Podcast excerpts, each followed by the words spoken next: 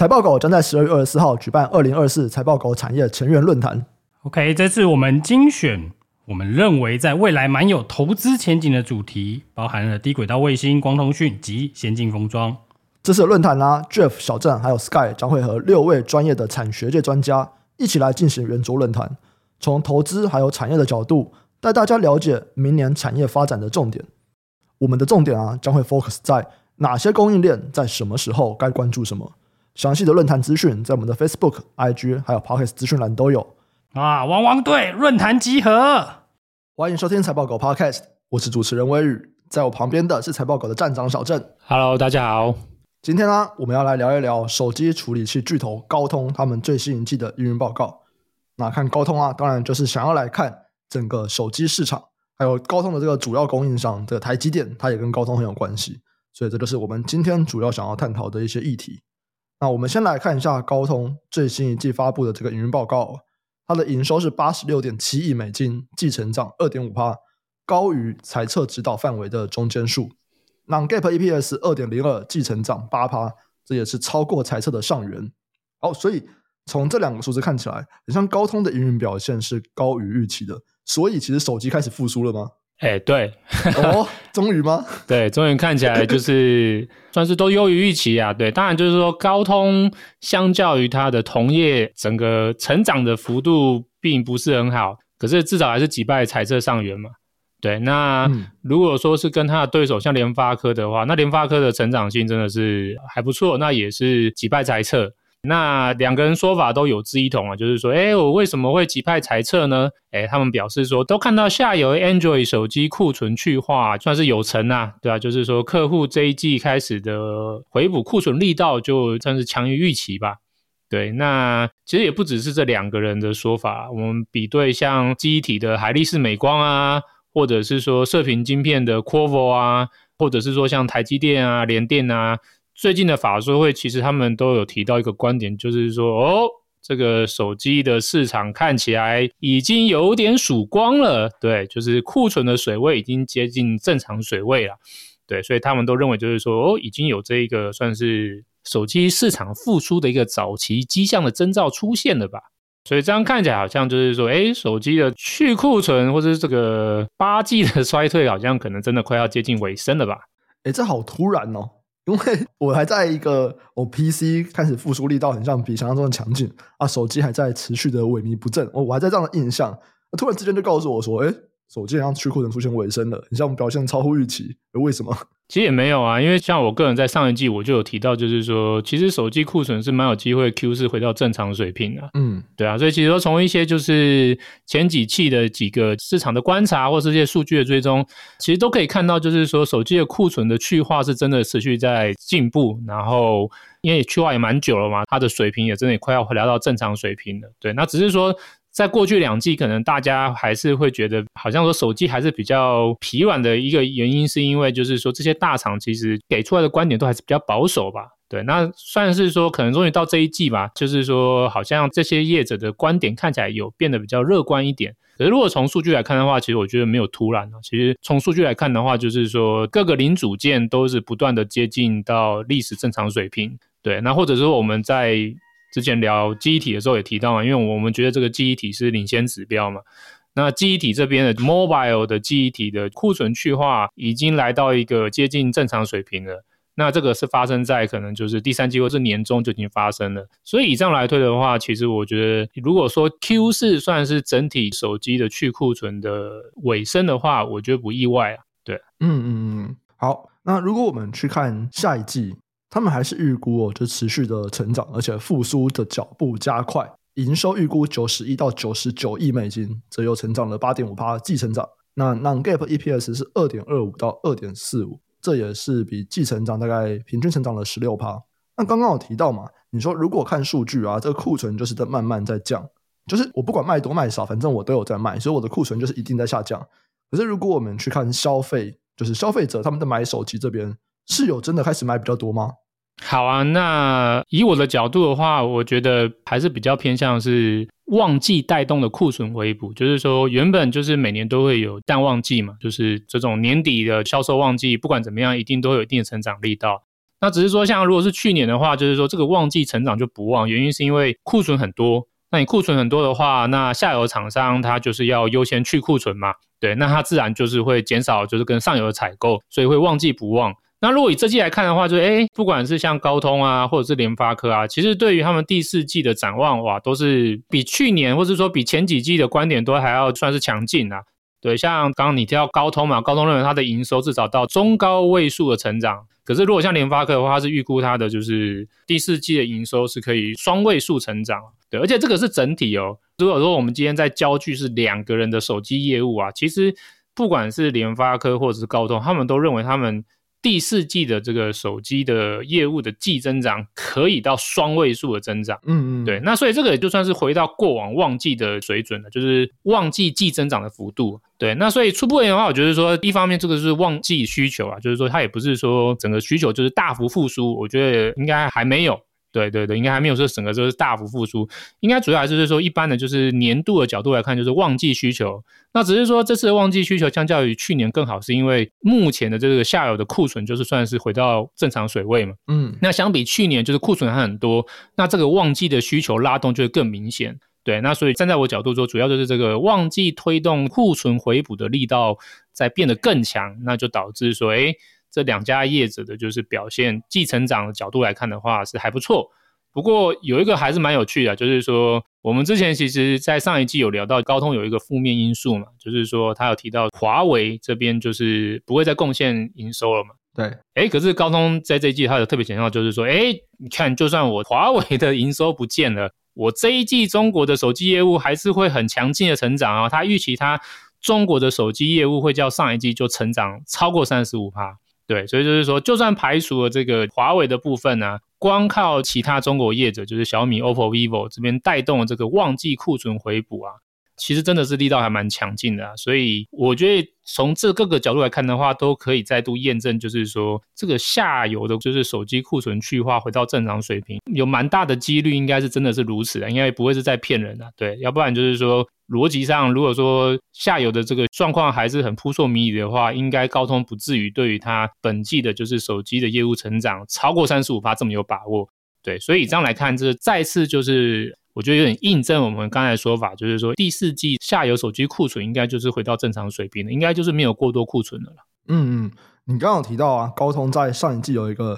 比较不好的消息嘛，就是哎，华为可能不会贡献营收了。可是哎，现在看起来这一季中国营收还是很好。然后上一季还有另外一个坏消息啊，就是苹果可能也不会贡献营收了。哎，结果这个负面消息也没有了。对啊，对啊，对啊。所以就是说，哎，现在就是不只是这个下游的去库存已经来到尾声了嘛，而且高通他又宣布说，哎，他们又再度跟苹果续约了，就蛮突然的。他才刚在前两季提到说，嗯，他觉得跟苹果的就是收入的持续性有点未知的情况之下，哎。突然就是在算上一季吧，上季季末的话，他就宣布说苹果愿意再跟他续约了，而且这是又一续又这是再续三年了。对，所以这样的话，我觉得就是说算是消除了我个人先前对于他二四年苹果业务可持续性的疑虑，就是说他这样子应该至少未来的两到三年，苹果这边的这个业务虽然可能不至于成长，可是应该还是可以维持一个基本盘了。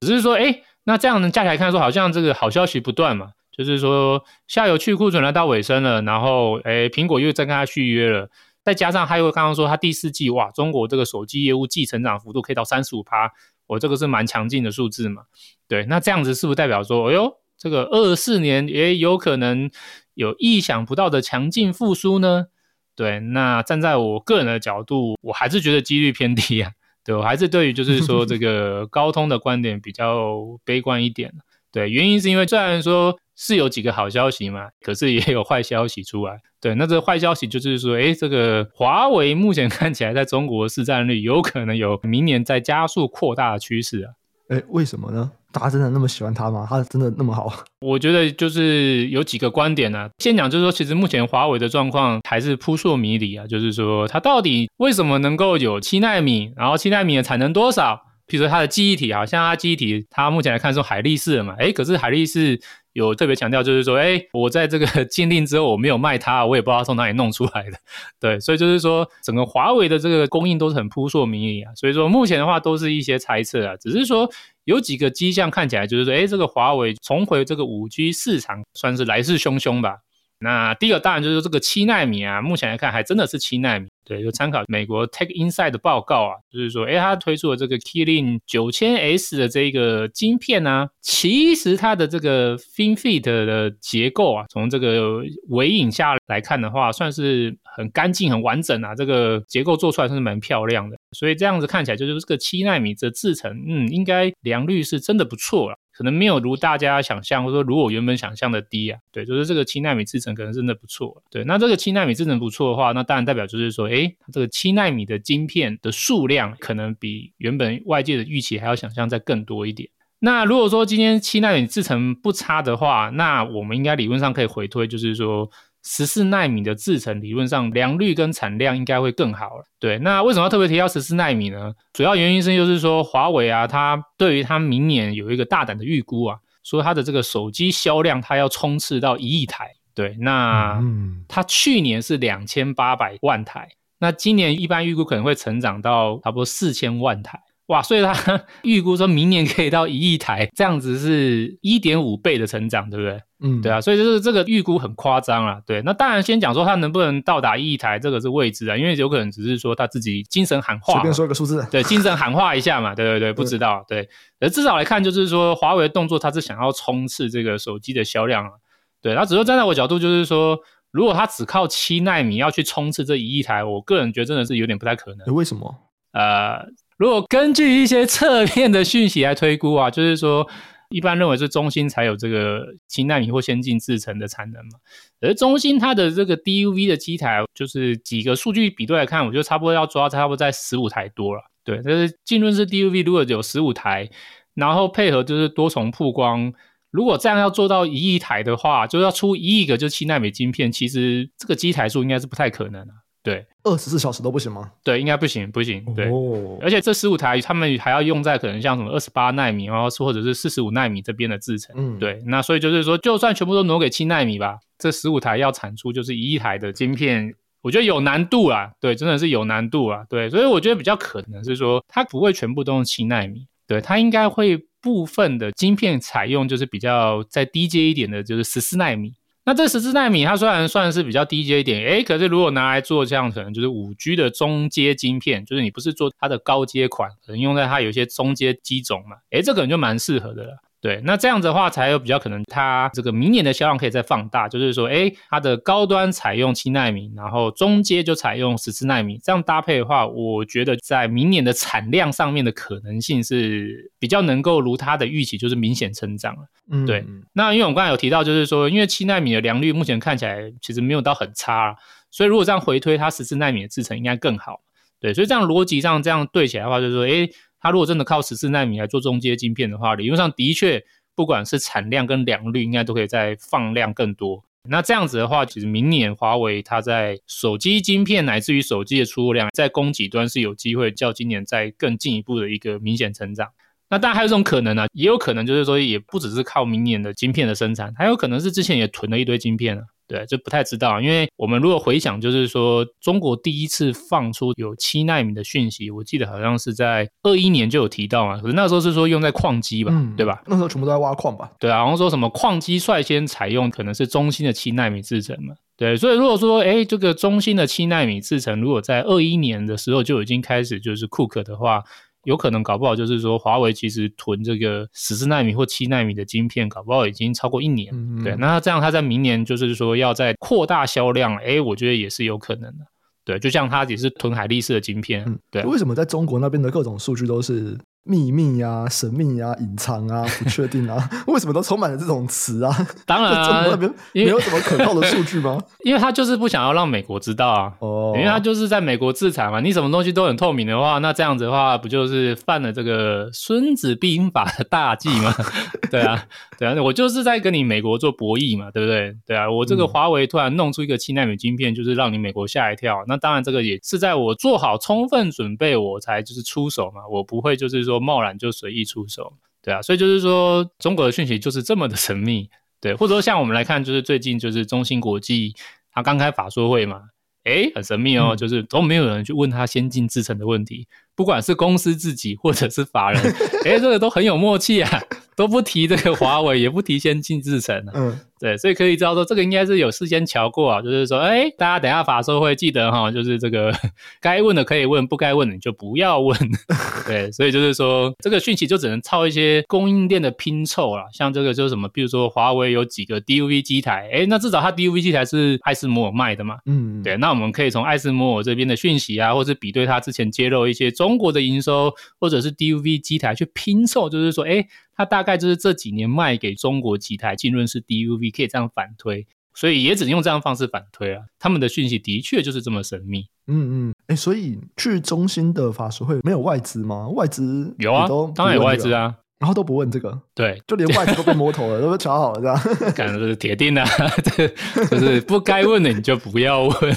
对，所以所以就是说，对，没有人知道真实状况，也就是大家都绝口不提华为，就是这么的神秘。对啊，嗯，好，所以总结一下刚刚的一些讲法，反正你就是觉得说，因为明年华为的市占率它有可能会扩大，那这个东西它一定会排挤到高通，大概就这样子。对啊，对啊，对啊，对啊，对啊，而且就是这个不只是产量的问题啊，你刚好提到好问题嘛，就是就是华为真的那么热吗？哎，真的短期来看真的是蛮热的，就是它那个 Mate 六零一推出啊，哇，真的就让它的市占率预计成长，我记得有成长八个百分点吧。对，而且还有一度就是它的那个周市占率是超越 iPhone 啊，哦、对啊，就 iPhone 新机推出，理论上就是所向披靡嘛，嗯，对啊，哎，你看这个华为 Mate 六零真的算是重新激起爱国心吧？对啊，就是哇，这个市占率爆冲啊，对啊，那像华为他自己有估计啊，因为像这个高通的法说会啊，他就真的有给法人问华为的问题啊，嗯，那他自己有回复到就是说，嗯。以他自己的初估啊，他觉得就是说，华为这边因为过去这两三年受到就是美国的制裁嘛，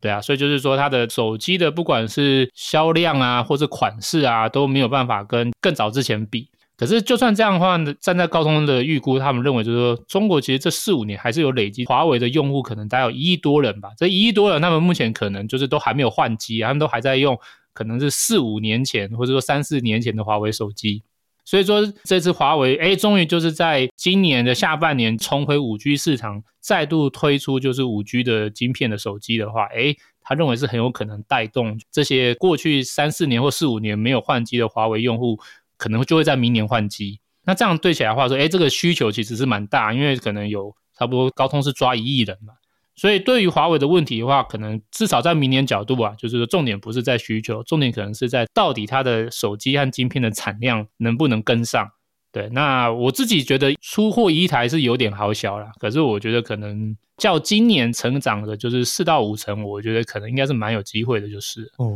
对，所以这样来看的话，就是说它不只是强调原本高通的这个四 G 晶片的市占率。可能就是在五 G 这边的话，它也会再抢更多的市占。那这样的话，其实我觉得对于华为就是比之前我预期还要更不利啊。那你想想看啊，就是说明年他要遇到华为来抢他的市占，可是如果他自己的观点，或是联发科的观点，或是各个目前机构的观点，都认为明年的手机的销量成长大概是只有低个位数吧？对，就是只有大概两三趴的销量成长，然后你又还要再被华为抢市占率。那你想想看，明年的话，这个成长复苏的力道一定就是比低个位数还要再更低嘛？嗯，对啊。所以站在我角度，就是说，虽然说，哎，有一些好消息，就是说，哎，这个去库存来到尾声了，然后苹果这边的这个业务又在续约了。可是如果看二四年的话，我个人还是认为，就是说，它的表现应该还是会相对比较低迷，这复苏力道应该会很疲弱了。对，或者说如果跟同业比较起来的话，我觉得高通应该它的表现会低于它的对手和业界的平均。诶，为什么？因为刚刚对高通的这些不利因素，对联发科来说应该也是如此啊。也会啊，也会啊，只是说原本华为的晶片至少在二零二二年前算是高通独家供应吧。哦，对啊，对之前联发科没有吃到啊，所以就是说，嗯。高通相对于它的对手有一个额外的附加因素，就是说它原本有的华为营收就没有了。嗯，那其他的人的话，就是他原本没有华为营收啊，所以也没有这一个流失的因素啊。可是他们的确也会遭遇到市占率被影响的一个因素。对，那只是说，我觉得里面的话，高通就是最惨，就是既有的华为的营收流失了，然后剩下五 G 的业务又要再被抢，那它应该就是更惨的。了解了解。好，没问题。那我们刚刚已经开始聊到其他的供应链了嘛，所以我们就也来看一下，那其他的供应链会有怎么样的影响啊？主要还是有个大前提，就是手机的供应链或者手机的这个零组件库存啊，已经去化到了尾声，所以接下来就开始回温了嘛。那一个变数就是华为看起来它的这个市占率会变大。好，所以这边可能就以这两个主要的影响来说，或者是主要发生的事情来说，那相关的供应链大概会有哪一些的变化呢？比方说有一些是非半导体相关的嘛，像光学镜头啊、载板啊、被动元件，这边应该就是都起来嘛，对，因为跟华为比较没关系，所以就是手机开始回来了，那他们就也都回来了。对啊，对啊，对啊，就是说，我们从先前聊到 PC，然后再聊到伺服器，那现在终于聊到手机市场嘛。那我觉得，其实目前看起来，这几个半导体的主要市场，应该终于就是走到就是去库存尾声啊。嗯，所以我们应该都可以预期，明年就是一个复苏的一年。对，就连手机，我认为就是说，应该就是明年也是走上复苏的一年了。那只是说，就像你提的好问题啊，华为就是一个不稳定因素吧。对，那这个因素的话，我觉得对于不同的手机零组件的影响会有不太一样了。对，那你刚刚提了一个蛮好的，就是说像你提到几个，像这个光学镜头啊、被动元件啊，或者是这个 BT 载板啊，或者是 HDI 啊，这些零组件，我个人认为就是说明年应该可以比较有机会完整的享受手机市场复苏的力道了。对，虽然这个复苏力道不算大，可是它可以完整的去享受到明年的复苏的一个状况。主要是因为说，我觉得这几个零组件它是比较不受华为的冲击的，就是华为他们也可以用，对，或华为也会跟这些业者买。对，原因是因为就是说，华为它被放到美国的这个实体清单啊，还有或者说它后续的一些禁令啊，主要都是针对是要有含有就是美国技术一定程度在里面的这种类型的技术。你才是不能够出货给中国，或者说需要经过美国的许可了。而像里面像这个什么光学镜头啊，或者是像被动元件啊，或者是像这个 BT 载板啊、PCB、HDI 这些的，其实他们主要的供应厂商或是技术来源比较不是美国啊。对，像被动元件啊，或者是载板，可能就是主要是日厂、韩厂，他们的技术可能就很早就偏向自主了。所以就是说，逻辑上搞不好，华为对他们来说不是负面，华为对他们来说是正面，因为华为的重点是它不能够买有美国技术的产品嘛。诶，可是如果如果你没有美国技术的话，那我当然就跑去买啊，对啊。所以就是说，站在这样角度的话，其实我觉得这几个比较不包含美国技术成分在内的几个元件，他们明年受到华为的负面影响，应该是不太有了。所以我觉得他们明年受惠手机复苏的程度，我觉得会比较完整，或者我也比较看好他们在手机这一块的复苏。嗯，因为他们比较不受华为的影响，而且也比较不是美国他们想要封锁半导体所会控制的人，就对了。对啊，对啊，对啊。第一，它不是半导体嘛；第二话就是说，他们也比较不含就是美国的技术成分啊。嗯，对对对。所以像像这个被动元件的大厂就都是日本的，对啊，他们其实目前来看的话，哎，还是可以对中国做销售了。对，或者对华为做销售啊，所以基本上的话，这一块我觉得是比较不受华为影响。所以如果说大家如果是要看手机复苏概念股的话，诶，像刚刚提到这个什么被动元件啊、窄板啊、HDI 啊这边的话，可以再回头关注。对，那比较会受到华为冲击的，那我觉得一定就是第一个是以手机为主要业务的相关半导体晶片，我觉得受到华为的冲击应该就会蛮大的。那像我们今天聊的这个就是高通和联发科嘛，他们就是这个手机处理器 AP 嘛。对，我觉得这个受到的影响就蛮大，因为他们两个目前主要的业务的确都是手机。我记得联发科的手机业务好像占比也是超过五成嘛，然后高通也是嘛，对啊，所以这个五成的业务都会受到华为的影响啊，所以说我觉得算是比较偏负面一点，对啊，然后还有我们之前有聊到像射频晶片，就是像 Qorvo 啊或 Skyworth 啊，对啊，那虽然很微妙，就是说。这几个手机晶片的业者啊，当就是法人问到说：“哎，你们对华为怎么看啊？”他们都是算是淡淡的带过啦，就是说，嗯、就感觉谁都不太能够讲什么。对，他们都是说：“嗯，对，我知道他们要回来，嗯，不过我觉得我们还是会成长。”对，嗯，对，那这逻辑上是想就很奇怪啊，你看每个人都在说成长啊，可是华为又要出来，那到底谁衰退？没道理啊，除非就是说整个手机市场大爆炸哦，大家都是雨露均沾。可是问题是，目前大家一方面说明年会成长，大家一方面又说，嗯，我觉得明年的手机的销量只有低个位数成长。对，那所以这个就很矛盾嘛。所以站在我的角度就是说，其实一定会受到冲击啊。对，所以我个人还是比较看坏以手机为主要业务的相关半导体的这个供应链吧。像刚刚说的这个手机处理器嘛、射频晶片啊，我觉得都会受影响啊，乃至于就是说他们相关的供应链也会连带受影响。对，那所以这个是我比较不看好的。嗯，那剩下的部分可能就是基于两者之间嘛。我觉得就是泛一般的半导体供应链啊，像这个记忆体啊、晶圆代工啊、跟封测啊，他们的确有手机业务。那这个手机业务的确会受到华为的排挤冲击。可是因为像不管是记忆体啊，或晶圆代工或封测啊，他们主要的业务不是只有手机，因为他们手机可能大概就是占个差不多三成或者是三成以下，